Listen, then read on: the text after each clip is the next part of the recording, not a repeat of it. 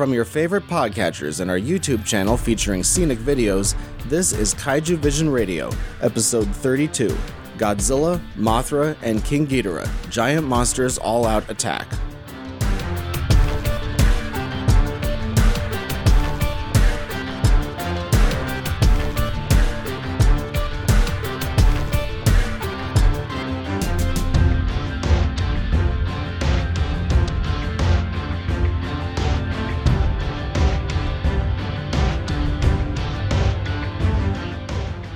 Hello, G fans and kaiju lovers, and welcome to Kaiju Vision Radio, a podcast about the appreciation of giant monster movies. and discovering their historical and cultural value. I'm Brian Sturschel, And I'm Nathan Marchand. and in this episode, we will be covering the 2001 film Godzilla, Mothra, and King Ghidorah Giant Monsters All Out Attack. What a mouthful of a title. Gotta say that again. Next to the original Godzilla film from 1954, this is the highest rated film on Internet Movie Database in the Godzilla series. and I can understand why. It's in large part because of the director we have this time around, which is Shusuke Kaneko, who's best known for doing his 90s Gamera trilogy. This is one of our outliers for the uh, Shinsei or Millennium series, um, and we will be going back to two more normal movies after this one. But this one and uh, the 2004 one are, are definitely our outliers. Oh, yeah. Stylistically, this is very different. Quite. Our related topics for this episode are the election of Koizumi, the USS Greenville collision, and the many other events of 2001. But first, let's do our part one description of this film. Take it away, Nate. You're listening to Kaiju Vision Radio. Godzilla is the wrathful avatar for the collective wills of the souls of those who died in the Pacific theater of World War II at the hands of the Japanese military. He kills and destroys purposefully and without mercy. Baragon, Mothra, and King Ghidorah are the guardian monsters, ancient deities sworn to protect the homeland, not the nation or people, of Japan. They defend the natural world, so they show no regard for collateral damage. Yuri Tachibana, an ambitious reporter for the fake documentary maker BS Digital Q, investigates the strange history of Godzilla and the Guardian monsters. Her father, Admiral Teizo Tachibana, is a caring and patriotic officer in the Japanese Navy who seeks to defend his nation against Godzilla. Yuri's friend, Teruaki Takeda, is a writer for BS Digital Q who helps Yuri with her investigation and keeps her out of trouble. The human and kaiju plotlines are largely unified, however, the characters do have lives and or jobs unconnected to the monsters. A prominent subplot deals with Yuri's relationship to her father, forming part of the film's emotional core. While the Guardian monsters do cause trouble, Godzilla is the problem in this film. Baragon battles Godzilla at Mount Kamiyama but is killed. The JSDF deploys a squadron of fighter jets to attack Godzilla, but he destroys them. Mothra and King Ghidorah fight Godzilla in Yokohama, but Mothra is killed saving Ghidorah. Godzilla decimates the JSDF forces in the city before Mothra's energy transfers to Ghidorah, reviving him, and their battle moves underwater. Godzilla then defeats Ghidorah. The problem is solved by both the kaiju and the humans. The spirits of all three Guardian monsters fly into Godzilla and pull him underwater. Admiral Tachibana pilots the submarine Satsuma carrying a D 3 missile into the fray, but Godzilla swallows the submarine. Inside, Tachibana fires the missile into Godzilla's throat. Godzilla resurfaces and charges his atomic ray, but the beam fires from his wound. He sinks into the water and explodes from the pressure. The script by Keiichi Hasegawa, Masahiro Yokotani, and director Shusuke Kaneko is a simple plot with an involved mythology, focused story, and rich themes.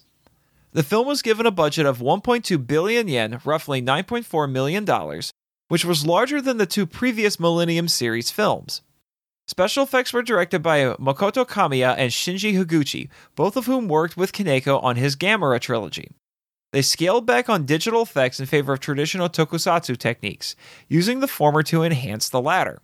New suits and puppets were created for all the monsters, most of them with vastly different new designs. The size of the creatures, especially Godzilla, is denoted quite well in this entry.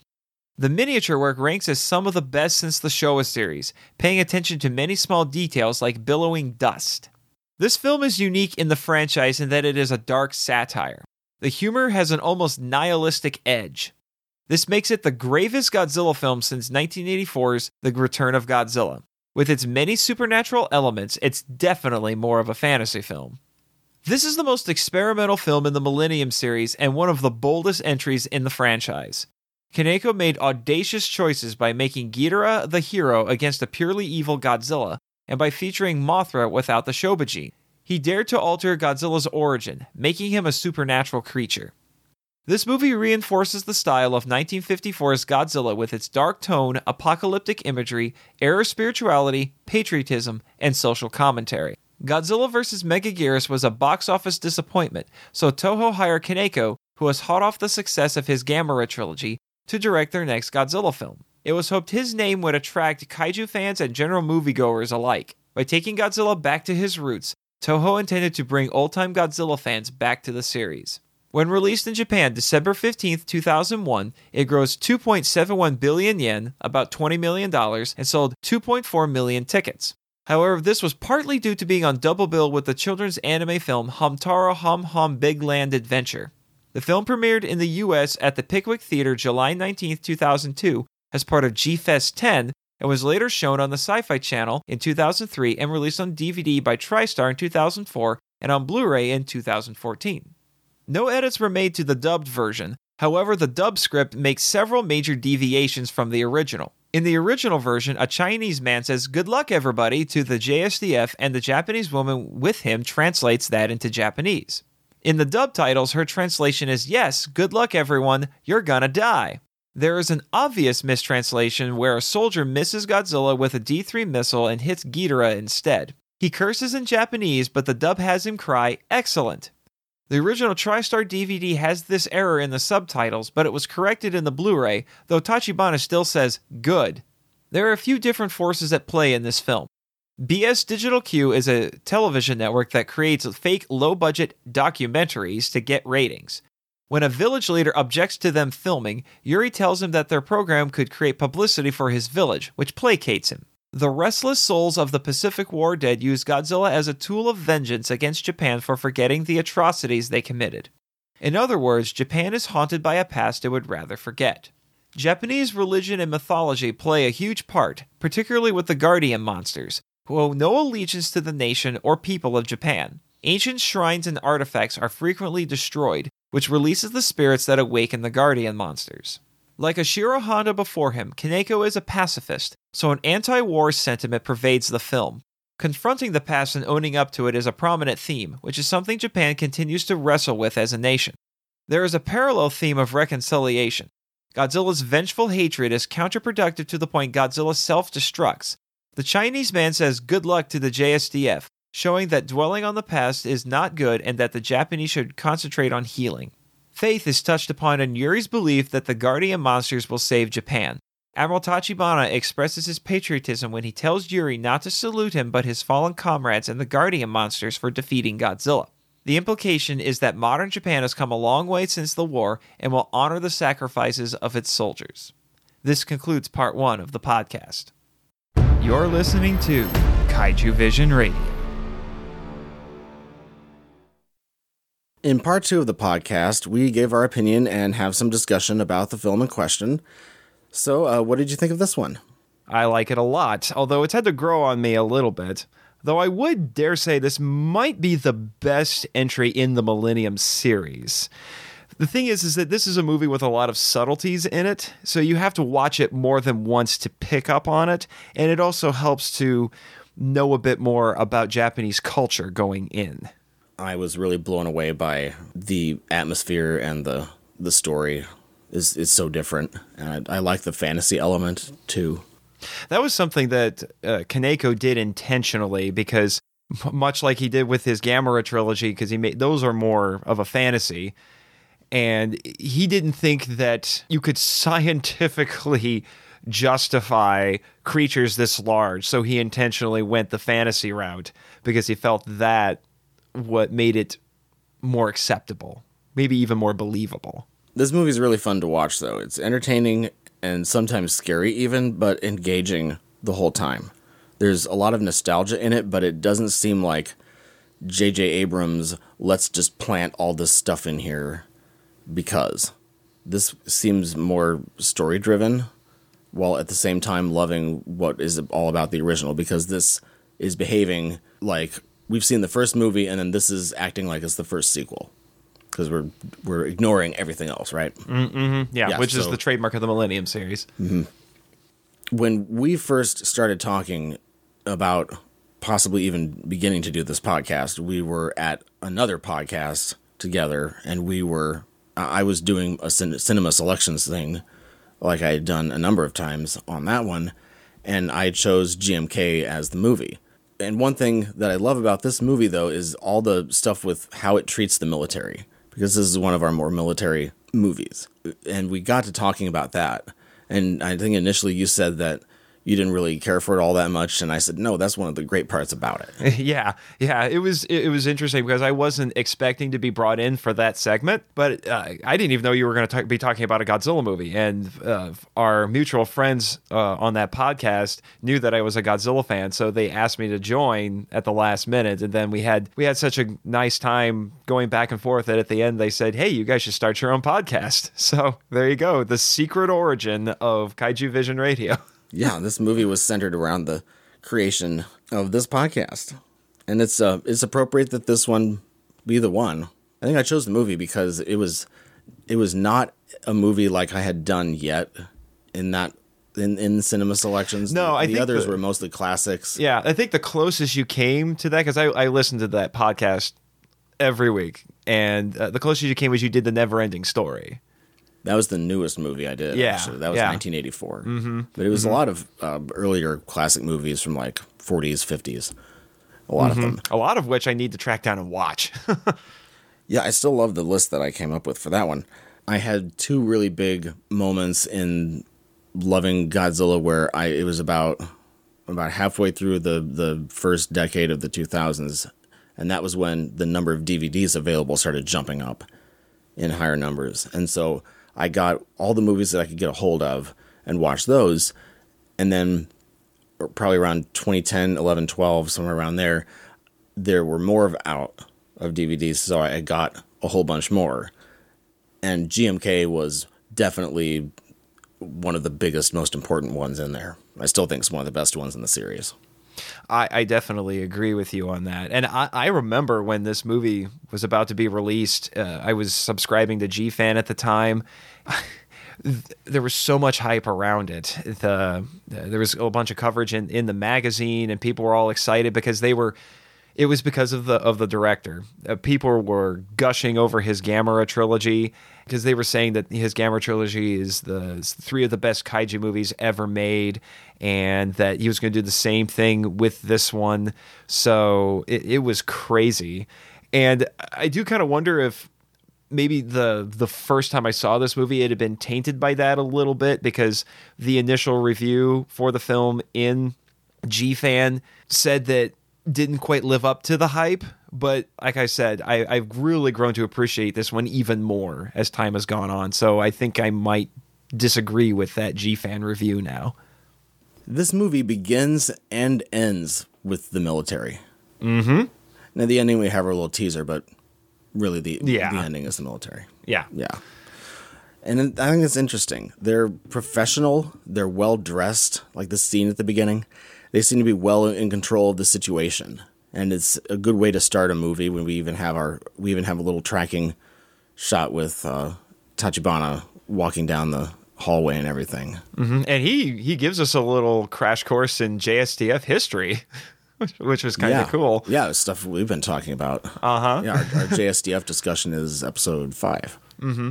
And apparently, there's a lot of kaiju stuff that's been going on over the years. I mean, they primarily talk about Godzilla attacking in 1954, but they mention a few other things. And I love the little joke that those two younger guys have where they say, Yeah, wasn't there a monster that came to New York? The Americans thought it was Godzilla. It's like, Yeah, our experts looked at it, it wasn't. Yeah, it's long. a nice little joke about Godzilla 98 because the Millennium series loves making fun of that movie. Our beginning scene before the titles, we have the submarine down there, the Satsuma, which is Named after Kenpachiro Satsuma. Yeah, the obviously. Heisei, vo- uh, the Heisei suit actor. yeah, obviously a name drop there. The music starts, which I love the soundtrack for this movie. I have Oh it. my I bought it, but it, it starts out. It sounds like Jaws Yes, it does. very much. Yeah, the music in this is is brilliant. It is so different than I think anything that we're used to with all of these other composers. But this was done by Ko Otani, who worked with Kaneko. You'll, you'll notice this a lot of the people that Kaneko worked on uh, had worked with him on the Gamera trilogy, helped him out with this. And Ko Otani is brings a very unique flair and style in the music to this film. Our first scene after the titles, we begin with somebody filming something. So it's or at least video recording, and uh, which is a little meta already. Oh yeah, going into somebody else's production.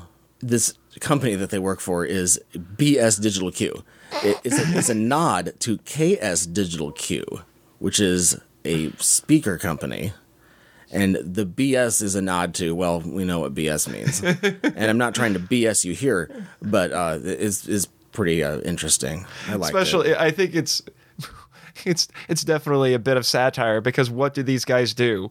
They make fake low budget documentaries, yeah. although they try to call them docudramas. Yeah.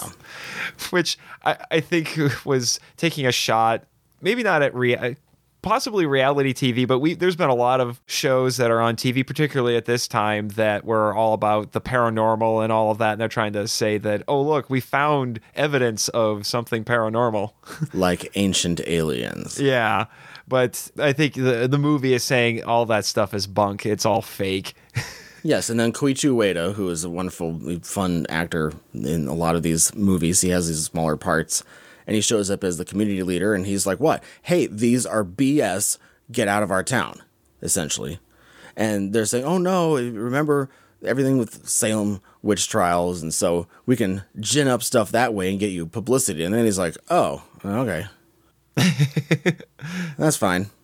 But these people were fake news before fake news existed. I know. and and well, I think it, bargain basement of the airwaves, etc. Mm-hmm. Yeah. Well, and I think it's really interesting because we've seen reporters before in these uh, in these movies, but and so we have some here now, but they're no longer paragons of truth and virtue. Yeah, they're not mainstream media. No, and, and, and because we've all in, all throughout the Showa series, especially, it's been reporters from you know actual credible real news agencies that have to be careful about what they print. I know.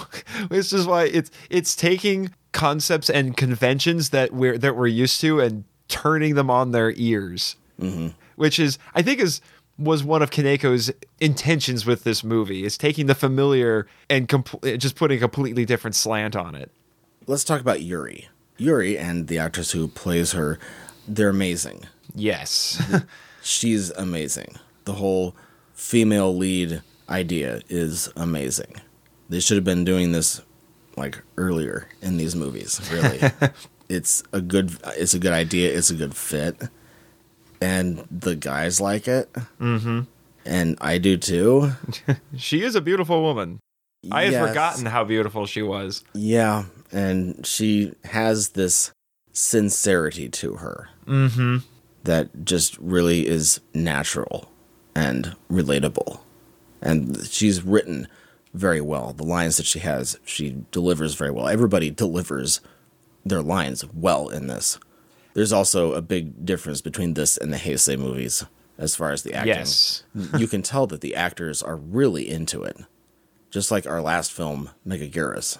What I love most about Yuri she's kind of unscrupulous because she's going along with these staged events to get ratings, but then she stumbles upon something that's actually real. And it's like her reporter instincts actually kick in and she starts looking into this because she knows it's real and she wants to know more about what's going on which is why it's it's interesting that we have this character who doesn't start off as this paragon of virtue and then she starts doing the right thing well it's also part of her character though she's she knows that this is BS, and so she's not going to just enjoy doing this for her life. She optimally wants a job way better than this that does cover real stuff. So she's when she goes to her boss and says, "I want to do this because this is something actually serious for a change," even though the boss is like, "Whatever," but but she wants to do something better. She wants to improve her life and all that too. Her relationship with her father is also comes off as really genuine. Oh yes, um, I, I, love how they just show the the the framed photo of her mother for a really short period of time, mm-hmm. and that's all we get, and we move on. Yeah, we don't need any more. Is because you made your point. You showed you showed the framed photo for two seconds, and that's all you needed. You don't need to. Thank heavens, you, nobody wrote a scene where they talk about that. and now we're finally with the last one. We had a script that was quite well done, and this one's really well done too. The the characters are clear, their motivations are clear. It makes sense. The part where she's at the restaurant with Takeda and she's like, "Well, as a woman, you're supposed to do what you're told." That really sucks, doesn't it? But she wants to break through that. Yeah. She wants to break through these walls that are that are up, and she wants to excel just as much as a man would. Mm-hmm. And that's again, it's a short moment. This isn't the whole movie by any means at all. Yeah. But it makes the point. Mm-hmm. It makes the point and it moves on. It's just like the with the scene that, that they have afterward, where Takeda takes her home to her father, and she because she's drunk, she can't get home by herself, and they have that wonderful little moment when he knocks on the door and and his her dad answers, and he's being kind of gruff with the guy, and she's oh no, it's it's fine. Here here you know, here she is. She's okay. and then he talks with her a little bit afterward, and they don't make a big deal about her coming home drunk and or anything. No. It's just the next scene.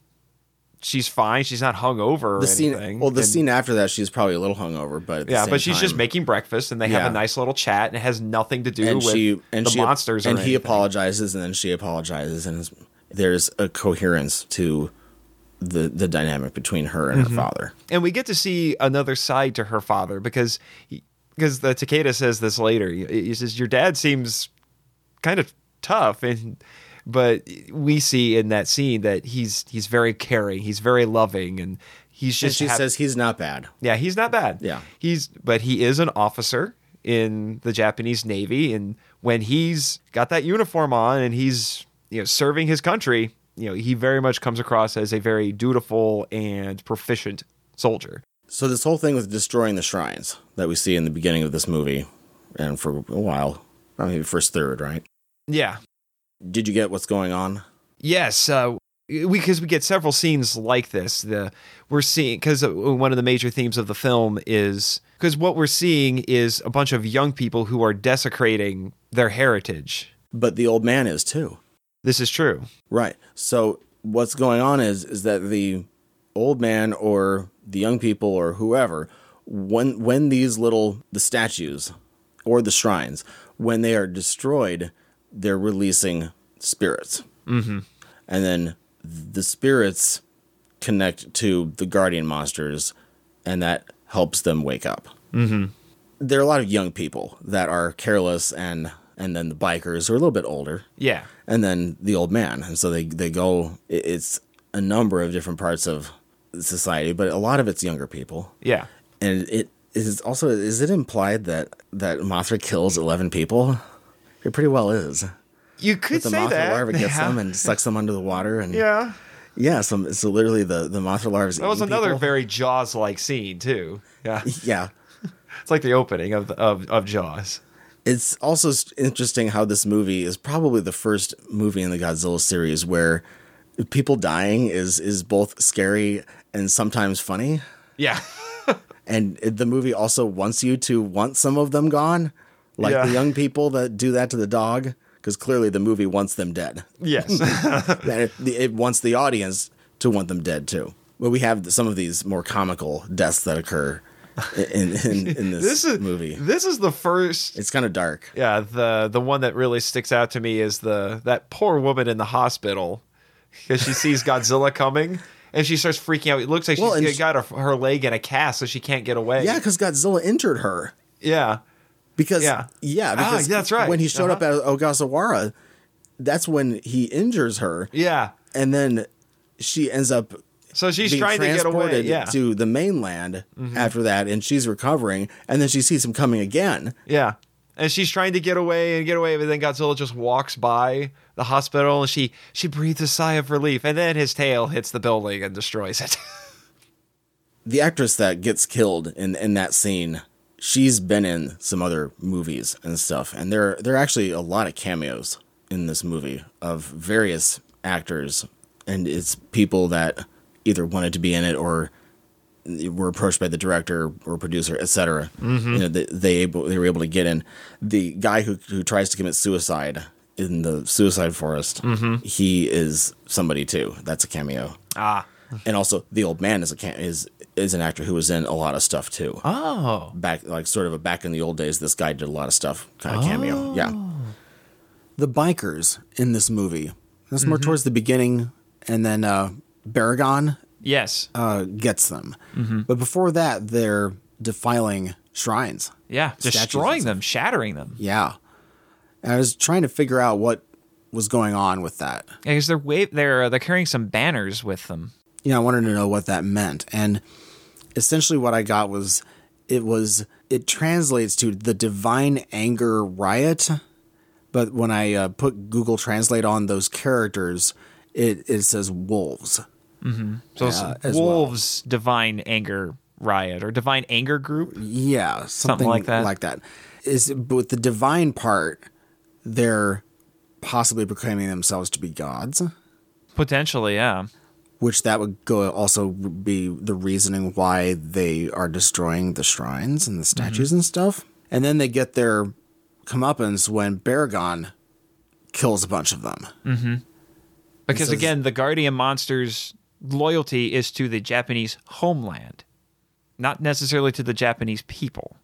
There are chrysanthemums that are on the leader's jacket mm-hmm. as well, which chrysanthemum represents the emperor. Mm, mm-hmm. And the flags that they're carrying around are kind of these banners that are in, it's sort of like a right wing flavor that these bikers have. I remember reading someplace that Shusuke Kaneko was who directed and co-wrote the screenplay on this was partially inspired by the the rise of Nippon Kaigi at this time, which was they're a very right-wing Japanese organization. And it makes sense especially considering that in you can interpret what they're doing as disregarding Japanese history and their heritage. Yeah, so there's all this hidden meaning and all these little parts of this movie. It's kind of That's, interesting. It's very much a thing uh, with Kaneko because you know I've seen his Gamera trilogy, and I really think Kaneko is one of those Japanese directors where the more you know about the cultural context, the more you're going to get out of those movies. It's just that we, as a non-native audience, we're not going to pick up on all of them. the kids at, at when the, when we're at Ogasawara, the kids say that they that the military killed Godzilla, right? So they're referring to the first movie, which that's incorrect. Yeah, Then they say, "Well, how could how could they kill Godzilla? He's he would make a good pet." And then the guy that that's um, at the urinal there, and then he gets killed. Yeah. Oh yeah, she was in Final Wars. oh, Yeah, the girl who gets killed in the hospital was in Final Wars. That was what it was. yeah. Yeah. Knew it was something. We're not going to go into every single thing that this movie references because it's just too big. There, Yeah. There are a lot of references. There's Rodan. It, it obviously uh, goes back to the original Godzilla a lot. Yes. The first movie. Our framed photo of the Lucky Dragon number five. Yeah. We, we get reference after reference. And then this movie also references stuff like Blair Witch Project Mm-hmm. and, and all these other movies. Like we're all over the place with with, uh, with references. I, the only one that I noticed that seemed terribly obvious was uh, that scene when Godzilla shows up to fight Baragon and he's coming up over the mountain. And it's like, that looks like the original Yeah. movie. Yeah. That's the most obvious one I could think of. Yeah, it's it's that one's pretty obvious. And the, when I mentioned Rodan, you, you know what I'm talking about, right? The photo. Ah, mm-hmm. Yeah, they're doing the photo, and then she has the look. Mm-hmm. Exact. You know, it's our it's our latest version of that scene that I talked about in the Rodan episode. It's one of the gr- coolest things in the movie. Mm, is that mm-hmm. is that part when she's posing for the photo, and then she sees. And and in this, Yes. and in this case, they're taking a picture in front of a kaiju, and then the other worse kaiju uh, appears, and so different that way. But yeah, it's Rodan for sure. I, I was thinking when I saw that scene, you know, is- I, uh, that if this was made now, you know, it'd just be a couple of dumb teenagers standing there with selfie sticks, looking like idiots. but if especially if it was in this movie, though, we'd want them killed too. yeah, it, it, it's one of several. Uh, that scene is one of several instances where we have these young people who just don't get it. Yeah. The they see a monster coming and their first thought is not run away, it's dangerous. It's I want Oh, a look. picture. Uh-huh. Look at this. You know, cuz so Well, it's, it's like the first Ghidorah film when Ghidorah appears in that little crowd of people. It's like, oh, you know, Yeah. w- wonderment at it, and then it starts shooting gravity beams, and then scream and run. yeah, but, But you should be screaming and running at first. Yeah. You shouldn't be saying, "Oh, it's cute." No, this movie makes a point of, "Oh, you you, sh- you should definitely not get too close." Yeah, but uh, but we, we've we've talked about this a couple times. Where there there are these multiple scenes where you just have these these young people who just seem to be they're reacting to things in ignorance, and sometimes they react in belligerence. Sometimes it's more innocent. You know, it's saying like, "Oh, Godzilla would be such a great pet," or but then they do things like desecrate shrines and statues and and and stuff like that. And I- I think it was Kaneko's little way of trying to show the the disconnect that a lot of Japanese young people had with their past. Yes, And- and, how the past is disappearing, like that whole thing of you know, people are forgetting. People are forgetting about the past and and the, the stuff that Japan did in the war and all those kinds of things. People are glossing it over as just that bad time or whatever. you know? Yeah, which and is the, the number of people who lived through it, they're dying, and so Mm-hmm. it's it's up to you know younger generations to to understand that. and it's that sort of a thing is an issue that Japan continues to wrestle with. It's a very real thing that's still ongoing, and I applaud Kaneko for wanting to address it in this movie. It's one of the most important things in the movie, but also the it's interesting how the the younger people when they're destroying the shrines or, or when the guy uses it as a step so that he can hang himself that he's when that statue is broken because that is more letting the spirits out inadvertently. Mm-hmm. But the old man he's on purpose destroying it because he knows what it's doing. Yes. so we have accidental letting out the spirits, and then we have intentional letting out the spirits. Mm-hmm. Regarding forgetting, the old man specifically says that the Japanese want to forget about what happened in the war, meaning that what the Japanese Empire was guilty of. And then the, the whole thing about the Japanese Empire dealing out more than they took, which that's like mathematically, he's right there. But then the people who don't forget are looked at as better people in this movie. And also, Godzilla killed Yuri's grandparents. Yes. Yeah. There's a little flashback. It's not looked that- at that way. Yeah. It's him talking about his parents, know, her father. But obviously, you really, oh, yeah, it's her grandma and grandpa that were killed by Godzilla. So that may be one reason why she and her father take things so seriously. Yeah, definitely her father. Because she doesn't think, oh, cute, look at Godzilla. Oh no. That's so cute. No, she's ne- she's never of that opinion. no. She understands this a lot more. yeah it, it makes you wonder if some of these other young people we're seeing just they they don't have those sorts of connections Yeah, they're living in the here and the now. Mm-hmm. Yeah. There is another way to read this movie, and that is is that it's about dwelling on the past. yeah because what we have here is the war dead using godzilla as their vessel of vengeance because they're dwelling on what had happened to them in the war and also resenting the fact that they have been forgotten by the young people Yeah, and so this is Godzilla, you know, hateful, evil Godzilla wanting to destroy everything and specifically targeting people and all that. Mm-hmm. but it's it's the thing is is that we've already talked about how we have people who are forgetting their heritage forgetting their past which is what angers these spirits so it's this vicious cycle that keeps getting perpetuated so this is a this is a complex film it's addressing both sides of the issue here Yeah, on one side we have this, and on the other side we have uh, the thing about forgetting history. which certainly makes sense because as we noted uh, kaneko is a pacifist and this is very much an anti-nationalist film Yeah, it's more pro patriotism, anti nationalism sort of vibe. Yeah. And the whole hatred that Godzilla has, he ends up self destructing. Mm-hmm. There's some At the outside help with that, but he essentially self destructs. Mm-hmm. And that's, I guess, the symbolism is that just all, all this destructive stuff eventually will fizzle out in the end and mm-hmm. suicide itself in a way. It may take people with it as well. So the three of them are at the shrine, and it's the one that's by where Ghidorah is. We didn't, we couldn't figure this out forever Yeah. because they they look at the video of that that they're taking, mm-hmm. and if you look at the video, there are three rays, mm-hmm. yellowish rays sticking out of the ground. Mm-hmm. They're like these three little lines on the the camera frame. and that's the only thing that we could tell because they say it's gone. Yeah. And I was like, "What's gone?" Yeah. This is so confusing. what are they talking about? We couldn't figure it out. So anyway, kami, mm-hmm. Japanese spirits. Mm-hmm. Kami are not visible to the human realm, mm-hmm. but like one of the superstitions is that cameras can capture them, and that's why it's in what they looked at on the device. But they look up and it's gone. And this is a concept that we're familiar with because there's been plenty of stories and films and all that about people capturing ghosts on camera.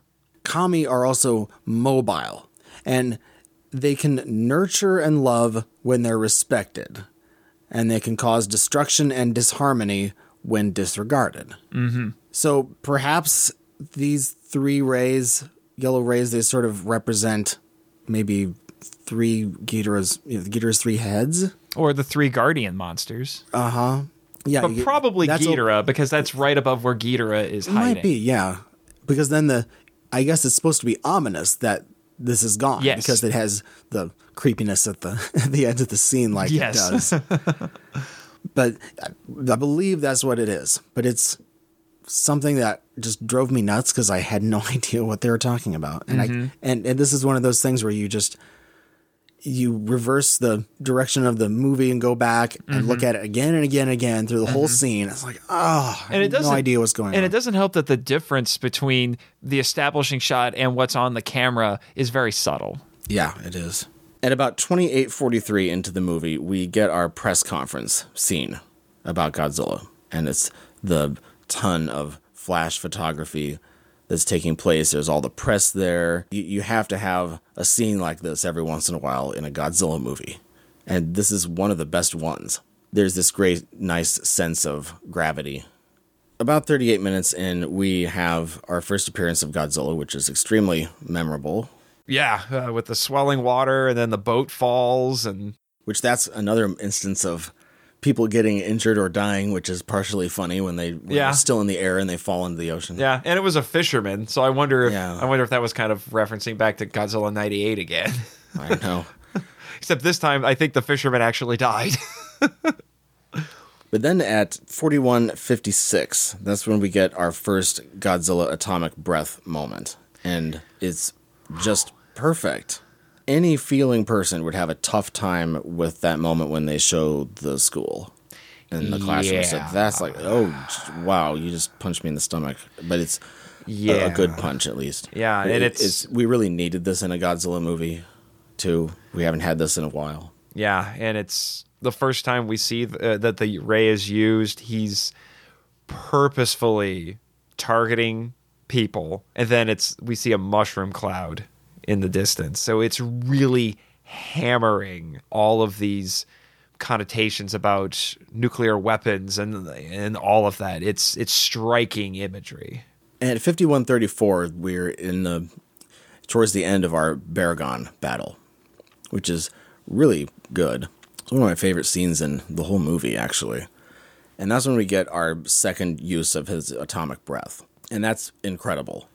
The ex- all the all the exploding that's going on when the ray makes impact with the uh, rock, and then that building that's there. I actually found that on Google Earth. Oh, you did? Where the Baragon battle takes place, and it's in, it's right by the hot springs.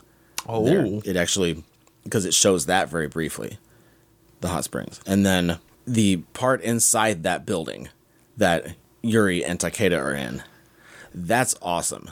Yes. The blowing up of that building, and then the part where they see him out the window as they're Uh-huh, running. The, yeah. that's great. But then th- that building breaking apart, and the indoor part of it with the two of them, that it looks just absolutely perfect. There, there, need, there needed to have been more scenes like this in other Godzilla movies. It's a really good idea. To, Oh, yeah. to have to have that kind of stuff going on. Yeah, it's a nice setting too for uh, for this monster battle because it looks like it's in a bit of a canyon.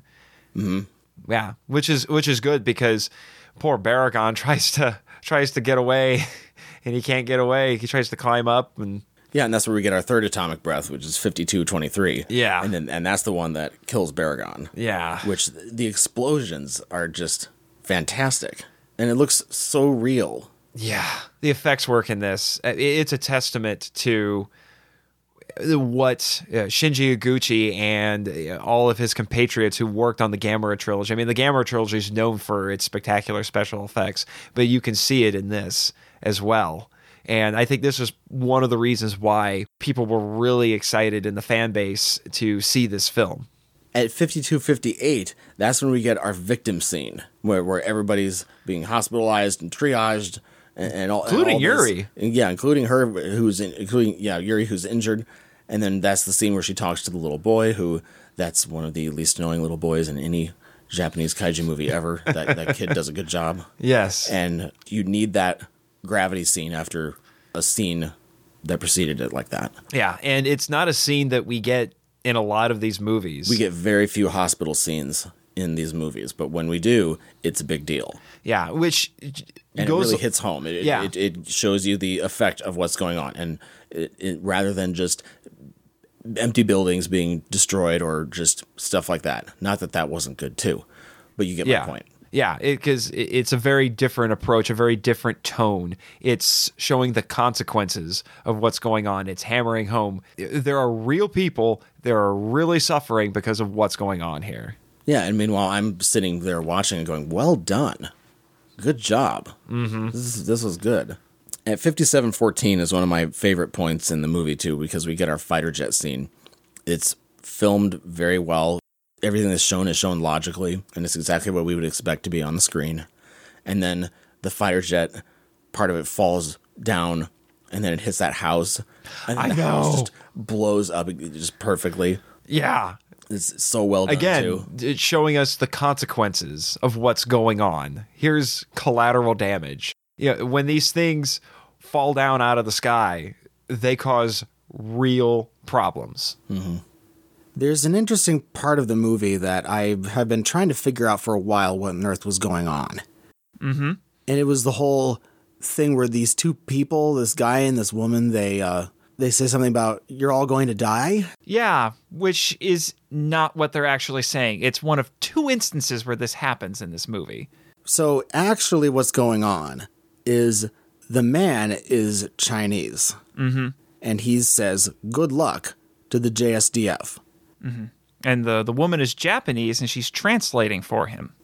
Now, this is we're pretty sure that this was put in there by Kaneko or whoever in order to do what? Sort of display reconciliation. Mm-hmm.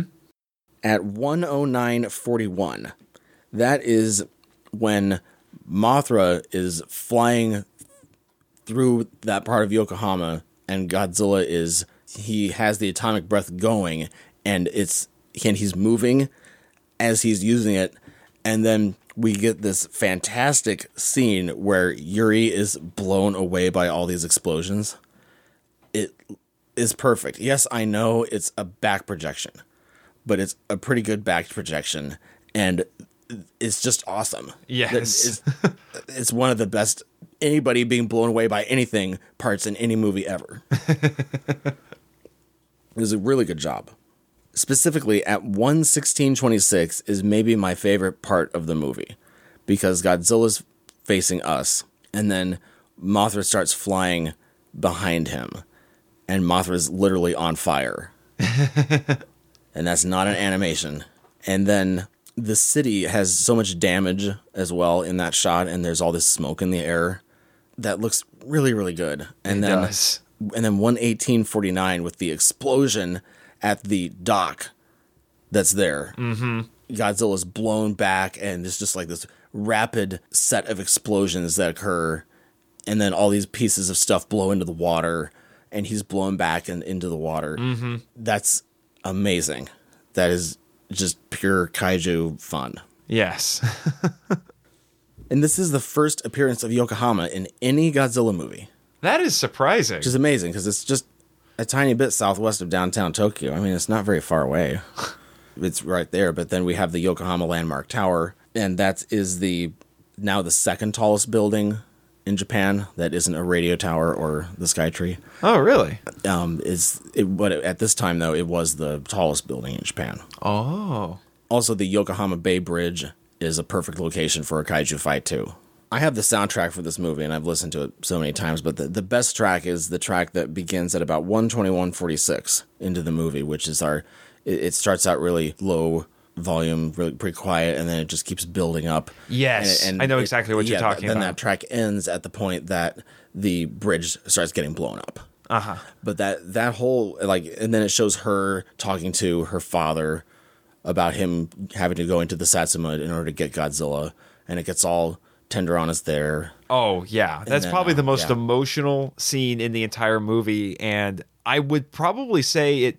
It is one of my favorite scenes in the in the whole film, and just the little touches in it because it's moving the plot along. Her father is saying, "I'm going to go do this. Someone has to do it. I'm the most experienced. I need to be the one to do this."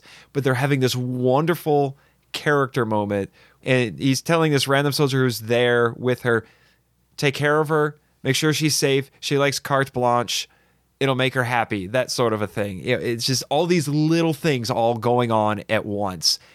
And it's, It's because these characters are fleshed out. There's something to do with them. The They- they character stuff work in this There's- movie is spectacular. Yeah, and I maybe it's because we just had all these Heisei movies where that didn't matter a lot of the time, at least. Trying, trying not to be too hard on those movies, but at the same time, there weren't very many moments in those movies where you're like, "Oh, wow, that you know, character." Something going on like that and there's plenty of moments that are cinematic between characters and and we got plenty of moments for the audience to enjoy And what makes that scene, I think, even more potent is it's all taking place over the radio. They're not in the mm-hmm. same place together. And then she goes to the bridge, and then she has that moment where she's staring directly into the camera and she's being so sincere about what's going on. Yes. Telling everybody that, that's just that's maybe one of her best moments. In Oh, the movie, yeah, that- right there. Uh, that is one. That's another one of my favorite moments in this because that's when her story hits its peak. That's where it really comes full circle for her, where she's now taking a stand and saying, "I'm now going to tell you something that's important and it's truthful. Here are here's our military." Taking a stand, defending our nation. They're doing something important, and I want to make sure you all know this. She actually even goes so far as to call the military who's out there doing this the warriors, saying that they are doing their duty right now. And also prefacing that you had we can go into battle without relishing conflict. Yes. It's not a warmongering movie. No, it's not. And that's what I love about this is Kaneko despite his pacifism, there's no animosity toward the military in this. and yet it's not glorifying the military these scenes, I, I think, very much express the sort of sentiment and theme that Kaneko was wanting to get across, which is it- it's illustrating this the continuing change in Japan's attitude toward the military, where it's they're looking at it more positively, and I, you see that again uh, in our penultimate scene when Yuri is running to meet her father after he's come out of the the the submarine and they've defeated Godzilla. And he this shows you how smart the script in this movie is. He actually says, "Wait a minute." Need to make sure I'm not radioactive. Yeah. so stay over there. But th- I think so. but then instead of hugging him, what does she do? She, she salutes, him. and so so there's there, there's a practical reason for this is going on, but it makes the scene that much more interesting because she she does that, and then he responds by saying, "Don't salute me, salute our my fallen comrades and the guardian monsters because they're why we won today." And then he turns around and he sleuths out into the bay, and then she does the same thing. Which is, this isn't the exact location of the bay, I don't think, where the original Godzilla was killed, right? There's nothing implied about that, but it is still it, is still is Tokyo Bay. Yes. So there's a little bit of a callback to the original Godzilla film without beating us over the head with some reference or some flashback scene. Yeah, yeah, but it's still it's hammering the point home. It's it's a wonderful note for the human side of the story to end. Oh, absolutely, and it's it it makes you feel something too. I mean, you, it, the movie does what it's supposed to do, like what it was in, it was intended to do. I feel that, and so if I was Japanese, I would definitely feel that because I'm not even Japanese, and I'm I understand what the idea of service of the military. Yeah, the I, I think we as foreigners can appreciate the the general sentiment that's being expressed here because we have yeah, it's not like it's some alien thing that we're watching. Yeah, Yeah. Because it's it because we all well most Americans have a, a deep appreciation for our own military. So in that they're in that they are devoting themselves and they are giving us their service. Yeah.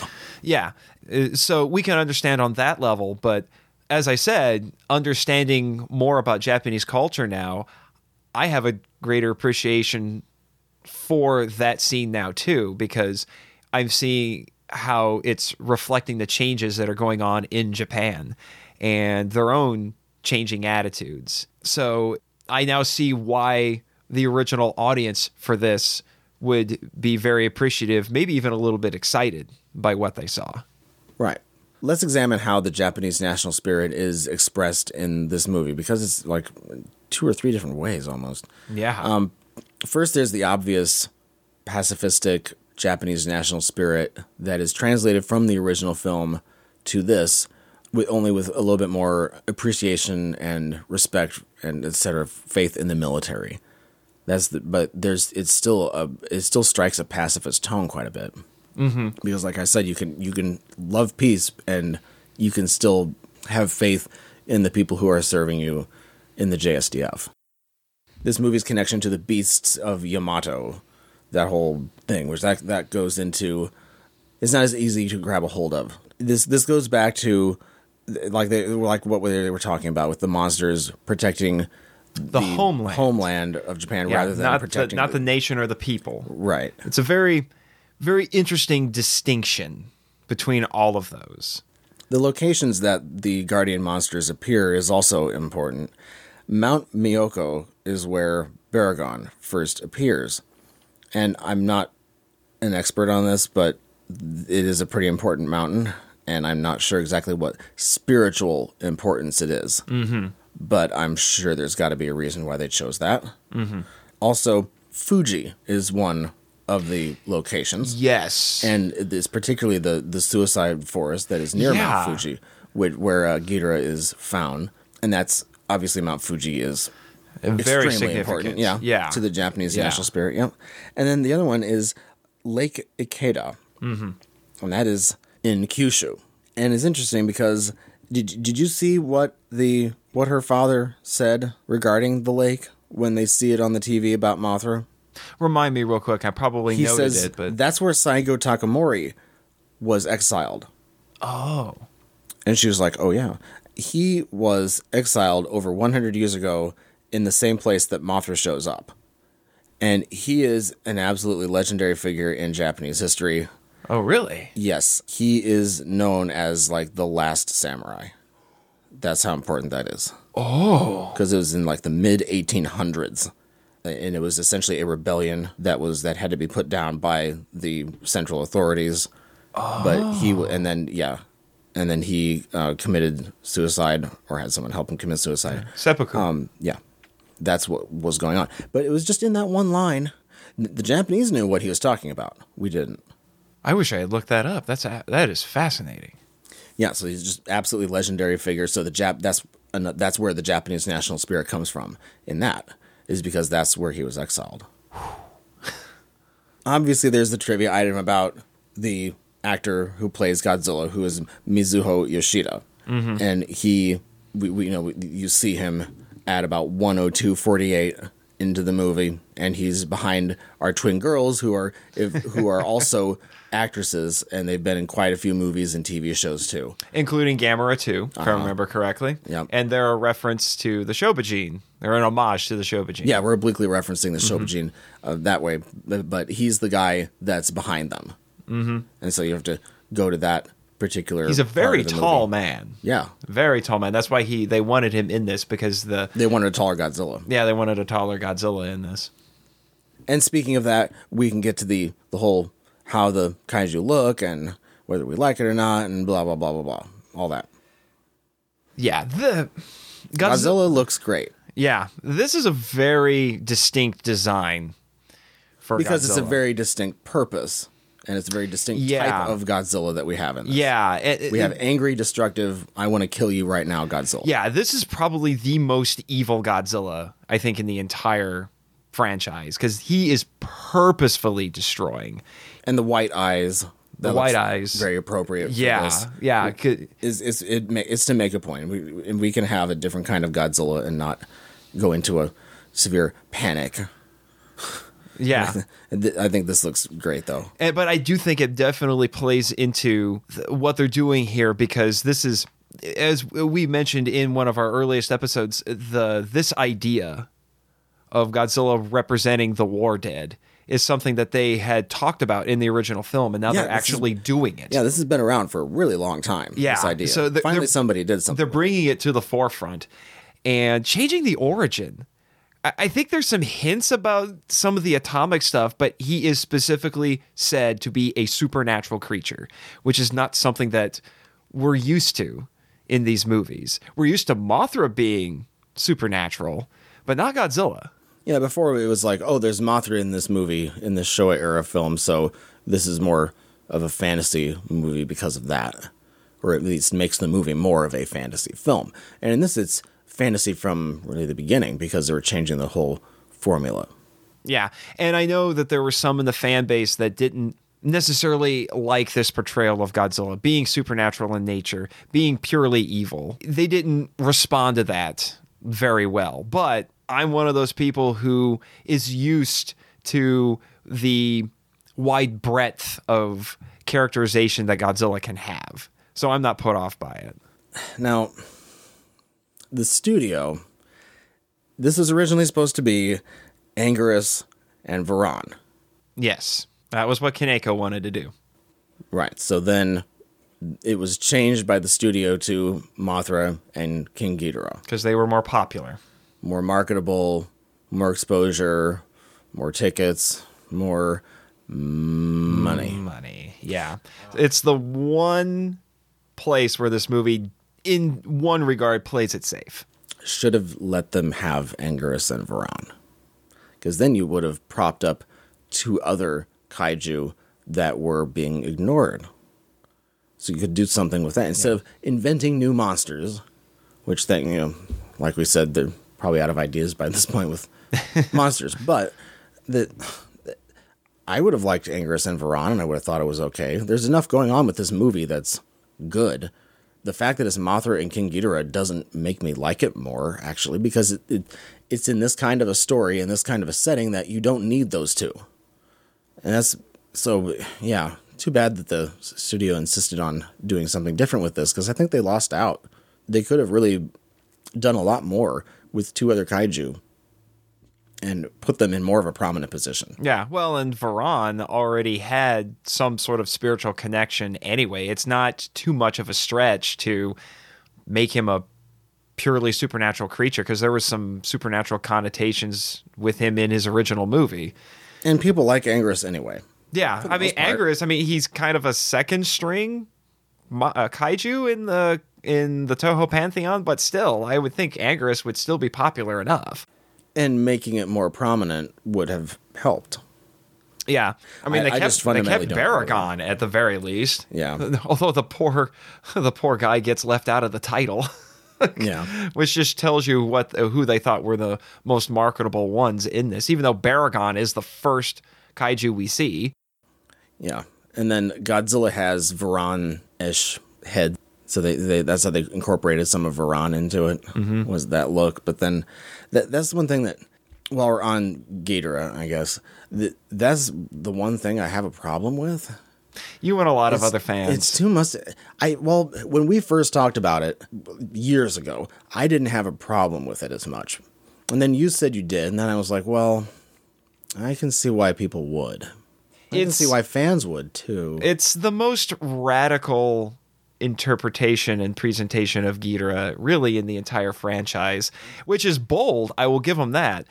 Ghidorah's the, the hero in this against a villainous Godzilla. So that's a huge role reversal. Yeah, 'Cause it's, the- every it's the incar- monster that made Godzilla more of a character and more friendly at the beginning, at the outset. So, and since I love the Showa series so much anyway, I don't. I, I'm kind of really curmudgeonly about changing Ghidorah around too much, whether it's the look or the role, because the original role of being Godzilla's arch nemesis works extremely well. Yeah, this would. But again, this goes back to the studio and, and their yeah. their problems, and that's why. And Yeah. so we can talk about this forever about well, it's not a space monster, and it's not this, and it's not that, and it doesn't look. I'm not bothered right, by the supernatural origin. I- really. That's not as much of a problem. Yeah, just I- I the think I role would- of good guy is my is yeah, a bit more. I think. I take. But, I, yeah. I, I, I like this more than, at least in execution, I like this better than the futuristic bioweapon thing from the 90s. But well, although in the '90s he was still the arch nemesis of Godzilla. this is true. That's but what I liked about that. It's it's a lot like doing a reboot of Batman and making Batman the villain and the Joker the hero.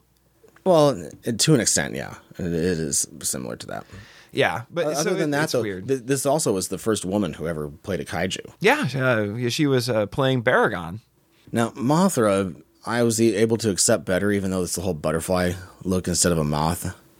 It's different. I Yeah. like the I like the show look better, and the '90s mm, Mothra looked fine in the '92 movie too for me. Yeah, uh, But this is different. I liked it. It's pretty. Yeah, definitely pretty. And she has some wasp like aspects in, uh, to her too. Her thorax can move around and she can shoot Yeah. Uh-huh. stingers. She, they gave her a new power. Yeah, and then they took other powers away. So Yeah. messing around with that. Yeah, well, and the intention for doing that was the to make Godzilla look more imposing, more powerful. Yeah, so they powered down the other monsters in this, even Yeah. though because Mothra in the movies previous to this would have been able to handle Godzilla pretty well, and Ghidorah as well, but none of them Yeah, can really stand up to him, Ghidorah's except killed really Ghidorah at the end. yeah. But that's because we have It's like 30 seconds. yeah, except we it's funny because we have this scene where Mothra sacrifices herself to save Ghidorah. Eh, I think the explanation for that it was that the the monsters because they were defeated by ancient Japanese and then put into Yeah, yeah, sleep. And they they they were woken up before they were supposed to because they talked about Ghidorah having eight heads. Now Ghidorah Well, has and three. thousand year old dragon, but it has been a thousand years, and Yeah. yeah, yeah. So they're like they're like literally handicapping the the other monsters. Yeah. but, but also Ghidorah was way bigger than Godzilla in in um, All of the other of our movies. other Yeah. yeah It- Yeah. and it's a and it's a pretty big difference too.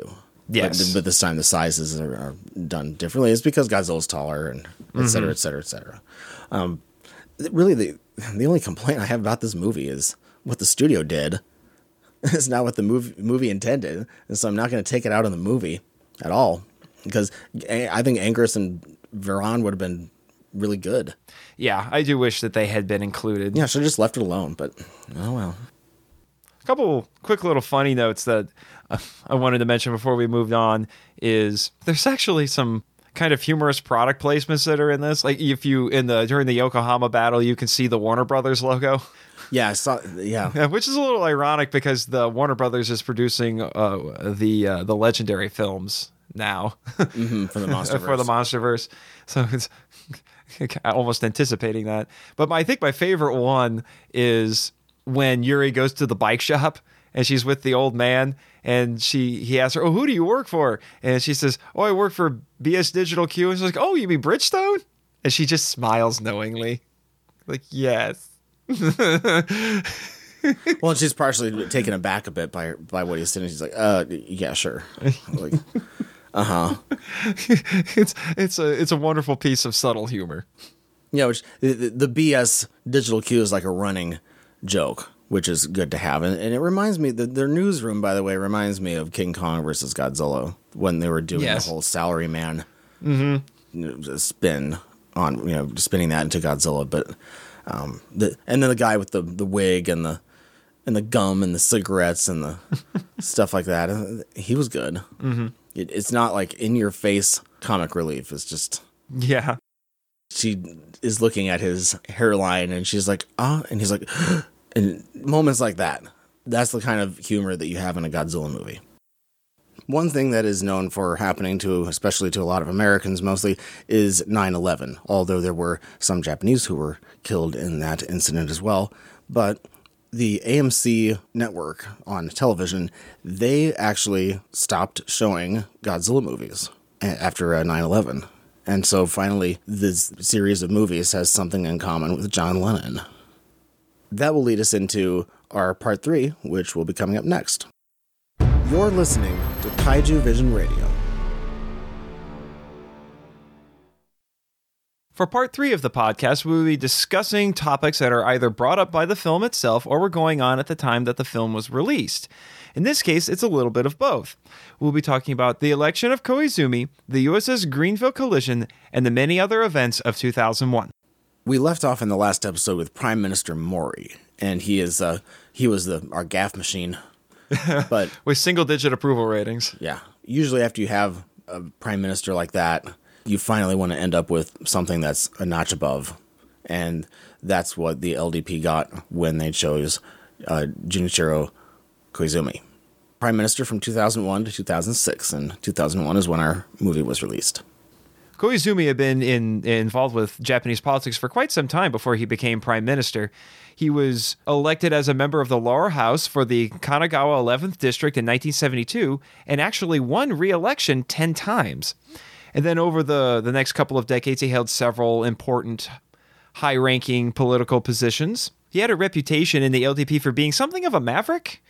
Uh, he and several other leaders led a dialogue across party lines concerning Japan becoming a permanent member of the United Nations Security Council, which was unpopular with uh, with the LDP. And it, again, it's something we've talked about in a previous episode: the Japan's relation to the UN. And while nothing came to fruition, it helped him form important relationships for his political career.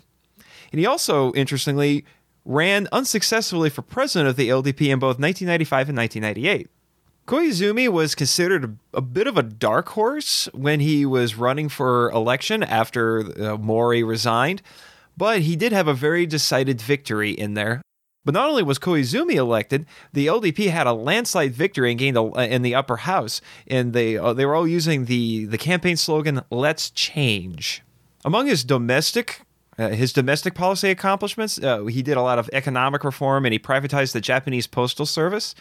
And he made use of something that in Japanese is called the Honebuto no Hoshin, or the basic uh, policies for economic and fiscal management and reform, or as he liked to call it, the big boned policy. This was a set of guidelines used by the Japanese government to formulate fiscal and economic policies.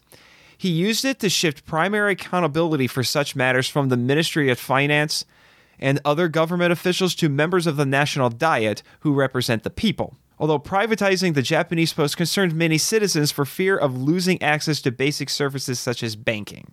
He also pledged to reform a pension system overburdened by rising elderly population and declining revenues, improve local government fiscal situations, and to approve four road related public corporations. He succeeded in cutting state pensions, raising health insurance premiums, and changing laws to allow companies to hire more temporary workers at lower wages. Then these are some of the perennial problems that Japan has had, which is trying to cut public spending as well as attempting to make the pension system last longer and long enough for people because the pension system is, is one of the most overloaded pension systems because of so many people collecting on it. It's a there's a lot of pressure on the government to try to make things work and stretch as much as possible. The part about the temps is probably uh, something that a lot of people would not be very supportive for because a lot of temps are worked very hard and they don't have as much benefits. But it is uh, literally something that some believe had to be used. In many ways, he changed the face of the LDP. He moved its base from traditional agrarian rural areas to neoliberal urban areas since Japan's population was moving to cities. Long term, the, the pattern has been that the smaller villages that people are moving to larger cities, either regionally large cities or uh, the two biggest ones that are being moved to, of course, are Tokyo and Osaka. But there's it's a it's a very long term trend, and there are a lot of uh, villages that don't have very many people, and the, the the village life is not what it used to be. then then there's an incentive for the LDP to try to expand its voter base because you don't want your voter base to be dying if you want to stay in power. That does plug into the long term problem also of where the rural areas of Japan have more voting representation than some of the more urban areas. And it's Yeah, it all has to do with how they divide up the political districts. Right, and it- it's been something that uh, there have been a f- quite a few large figures in Japan's political life that say, "Hey, this is something that really needs to be fixed." Everybody, it's sort of like the problem in the United States with, I guess, redistricting and how they Gerrymandering. gerrymandering specifically, yeah, uh, of those districts. And so with with Japan, it's uh, it's not a directly the same thing, but it's quite similar. Getting back to Koizumi, he also slowed the LDP's subsidies for infrastructure and industrial development in rural areas, as, eh, as- which goes back to a little bit what we were talking about just now, which made him a controversial, though very popular figure. So shouldn't come as no surprise that Koizumi often saw opposition from his own party. It mostly came from the old guard who had connections to the construction and real estate industries. Some even thought he wanted to dismantle the LDP like Gorbachev did the Soviet Union. That isn't to say that everything went exactly how Koizumi necessarily would have wanted. It wasn't all sunshine and rainbows. Some banks and unprofitable companies in Japan did have to be bailed out, and the national debt did continue to rise. The economy did improve under his leadership, but he was criticized for creating an underclass of part time and temporary workers who were easy to fire. So if you were a temp worker, you may have not been a Koizumi fan. the economy got somewhat better, but then the the big problem is the debt because of the high, very high uh, debt to GDP ratio, and considering how big Japan's economy is, th- the debt that they have is is just uh, really massive, and there, especially in Japan, there's there are not very many methods that are available to change how the government deficit is handled. Getting to matters of foreign policy, Koizumi took a much stronger stance on a lot of things compared to a lot of his predecessors. He went further in the US Japanese relations by adamantly supporting the US in its war on terrorism. As we mentioned in episode 5, Koizumi deployed the JSDF to Iraq to assist the US in, in the war on terror. This was the first time the Japanese military had been deployed into an active foreign war zone since the end of World War II. This was in large part because he was friends with President George W. Bush. In fact, the first time they met at Camp David, he and Bush played catch with a baseball. So they had a very warm relationship. He was also a huge Elvis fan. I remember that from uh, back when he was prime minister and he visited the U.S. He wanted to go to Graceland, I believe. Yes, uh, he, he loved Elvis because, interestingly, they share a birthday. they were both born on January 8th. And in 2006, he went with the Bushes to Graceland and he, he got to impersonate the king of rock and roll by singing some of his songs. He wore the Elvis's trademark sunglasses. He was also a lot more assertive with North Korea, especially concerning the their abductions of foreign citizens, including the Japanese, as well as their nuclear development. Yeah, most of the abductions were primarily Japanese. But he did visit Pyongyang, the capital of North Korea, on September 17, 2002, and met with Kim Jong il. The North Korean leader was described as being, quote, stiff and nervous. I wonder why. Yeah, and of course the two two countries have like really terrible relations. Both of them did release a joint statement calling for the normalization of relations between the countries, and Kim even apologized for the abductions, but it did little to alleviate the outrage over it. Yeah, and it didn't do much with the big picture of Korea either. Koizumi also generated some controversy by visiting the Yasukuni Shrine every year while he was prime minister, as we mentioned in episode 20. However, on the 60th anniversary of Japan's surrender in 2005, he said something that I think is very relevant to this film, which was that Japan was deeply saddened by the suffering it caused in the war and that it would never again take the quote, path of war. He said he didn't go to the shrine for the war criminals, but to mourn for those who who made sacrifices during the war, which is relevant because he does have a bit of a personal connection to this. He had a cousin in the war who was a kamikaze pilot. Koizumi was an incredibly popular leader. At his peak in June 2001, he had an approval rating of 85%. The highest I can think of recently was the first Bush president under uh, during the first Gulf War, and that was uh, 87%, Wow. which is astronomical. And because of this, Koizumi actually had several nicknames, including Lionheart, which he got for his wavy gray hair and his fierce spirit. By the way, he looks a lot like Richard Gere with that hair. I love how he looks. He stands out. Yeah, he really does. I I, I know I heard it. uh, He did a an appearance with Richard Gere once just to have a little bit of fun. That's good. he was also nicknamed Maverick for obvious reasons, and he was also called Jun-chan, which is interesting because Chan is a Japanese honorific that denotes familiarity. Mm-hmm.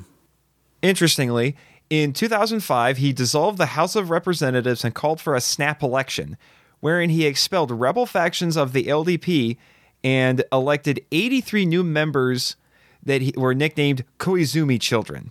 And this was the party's biggest election victory since 1986. A lot of the Koizumi children, uh, as they're known, they are still members of the Diet to this day. But a lot of them came in at that time. Koizumi stepped down from office in 2006 in accordance with LDP rules. However, he didn't appoint a party successor as his predecessors had done. He was succeeded by the now current Prime Minister Shinzo Abe. He retired from politics in, oh, in 2008 and retained his diet seat until the 2009 election when his son Shinjiro won it. Since retirement, he hasn't granted any requests for an interview or TV appearance, but he has given speeches and spoken privately with reporters. His activities as of late uh, include promoting the opinion that no of none of the nuclear plants should be restarted, and that Japan should completely rid itself of nuclear energy, which is uh, against the policy of the uh, LDP at this time. And to, to close out our discussion of uh, Koizumi, I thought I'd bring up a, just a couple fun little facts. We mentioned he loves Elvis. He's a big music fan in general. He loves the classical works of Richard Wagner and the film scores of Ennio Morricone. And weirdly enough, he likes the a Japanese metal band called X Japan. He even used one of their songs in his commercials in 2001. so he's got a very wide taste for music. And something that our listeners will find particularly interesting is he has a tokusatsu connection. He's actually voiced an Ultraman character. Did you know that, Brian?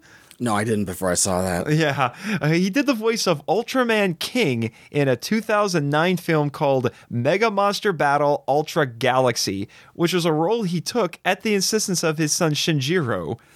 I can't think of any time that is something like that's happened anywhere else. I mean, how interesting would it have been to have you know, a former U.S. president voice acting in a film of some kind? Yeah, it's good. It's really cool. I mean, the only thing I think of that's even close is Arnold Schwarzenegger appearing in the first Expendables, and they kind of play around with the idea that he's like some big political leader now. but he was an actor before then, so it's not as weird. The USS Greeneville collision was something that I uh, had, did not remember happening at the time because I was really busy in uh, college and stuff. But I, it's something that I think I saw in the papers very briefly when it happened. But then because there's so much other news going on that year, that this this got kind of sidelined. This was a collision between the Japanese fishing vessel Ehime Maru and the uh, the Greeneville, which was a U.S. Navy submarine. Happened February 9th, 2001, nine nautical miles off the south coast of, O- of Oahu, Hawaii. The Greeneville was demonstrating an emergency ballast blow surfacing maneuver for several VIP civilian passengers, resurfacing under the fishing vessel. The Himemaru uh, was on a 74 day voyage to train high schoolers interested in fishing as a career. Of the 35 people aboard the ship at the collision, 13 were students and 2 were teachers. While the Greeneville suffered some damage, the Himemaru sank within 10 minutes. 26 people were rescued, but nine others, including four students and the two teachers, were never found. It was believed they were probably in the ship's galley and engine rooms when the ship sank. The event became a hot button issue because the Japanese were upset that civilians were on the bridge of the Greeneville at the time of the collision, and they were upset that the captain, Commander Scott Waddle, didn't apologize immediately after the accident. A court of inquiry was held for Waddle and several other crew members, but a court martial wasn't convened because of a lack of criminal intent and deliberate misconduct. Instead, non judicial punishments were doled out. This incident put considerable strain on US Japan relations. It showed that despite the strength of the alliance, things weren't always cozy between the two countries. As we said, 9 11 occurred during this year, of course, and uh, it did hurt the Japanese economy some. Uh, on the actual events, though, of uh, on that day, uh, there were 24 Japanese uh, who were killed, um, and that was uh, in the World Trade Center. Speaking of economic effects, what was the economic figures for this year, Brian? 0.35% growth. Hmm. That's it. The United States went into a recession, actually, after 9 11. Obviously. but there was a there was not um, a recession in Japan for the year, though. Our next movie is a, is another Godzilla film that has a female main character. We're back to the Tezuka trilogy, as I call it. Mm-hmm. We, so we don't have any more interruptions in our trilogy, and uh, our next two films will be by Tezuka. But this is a one that is of the new the our latest Mecha Godzilla appearance. yeah, I don't know there. it's our third, or if we count the movies, fourth. Yeah. Godzilla against Mecha Godzilla. Yeah. Uh, this one will be interesting. The I have some some opinions yeah. on this one. we'll see you next time. If you'd like to get a hold of us and send us some feedback, we'd love to hear from you. Our email address is feedback at kaijuvision.com. You can also follow us on Twitter and on Facebook. Our podcast is available on Google Play, iTunes, Stitcher, Blubrry, TuneIn, Podcast Addict, our YouTube channel, and on our website, kaijuvision.com. Thanks to Audiophiliac for creating our theme and bumper music. www.fiverr.com slash audiophiliac. If you like our podcast, please support us on Patreon. I'm Brian Scherschel, and I edited this podcast. And I'm Nathan Marchand, and I'm the podcast webmaster. Sayonara!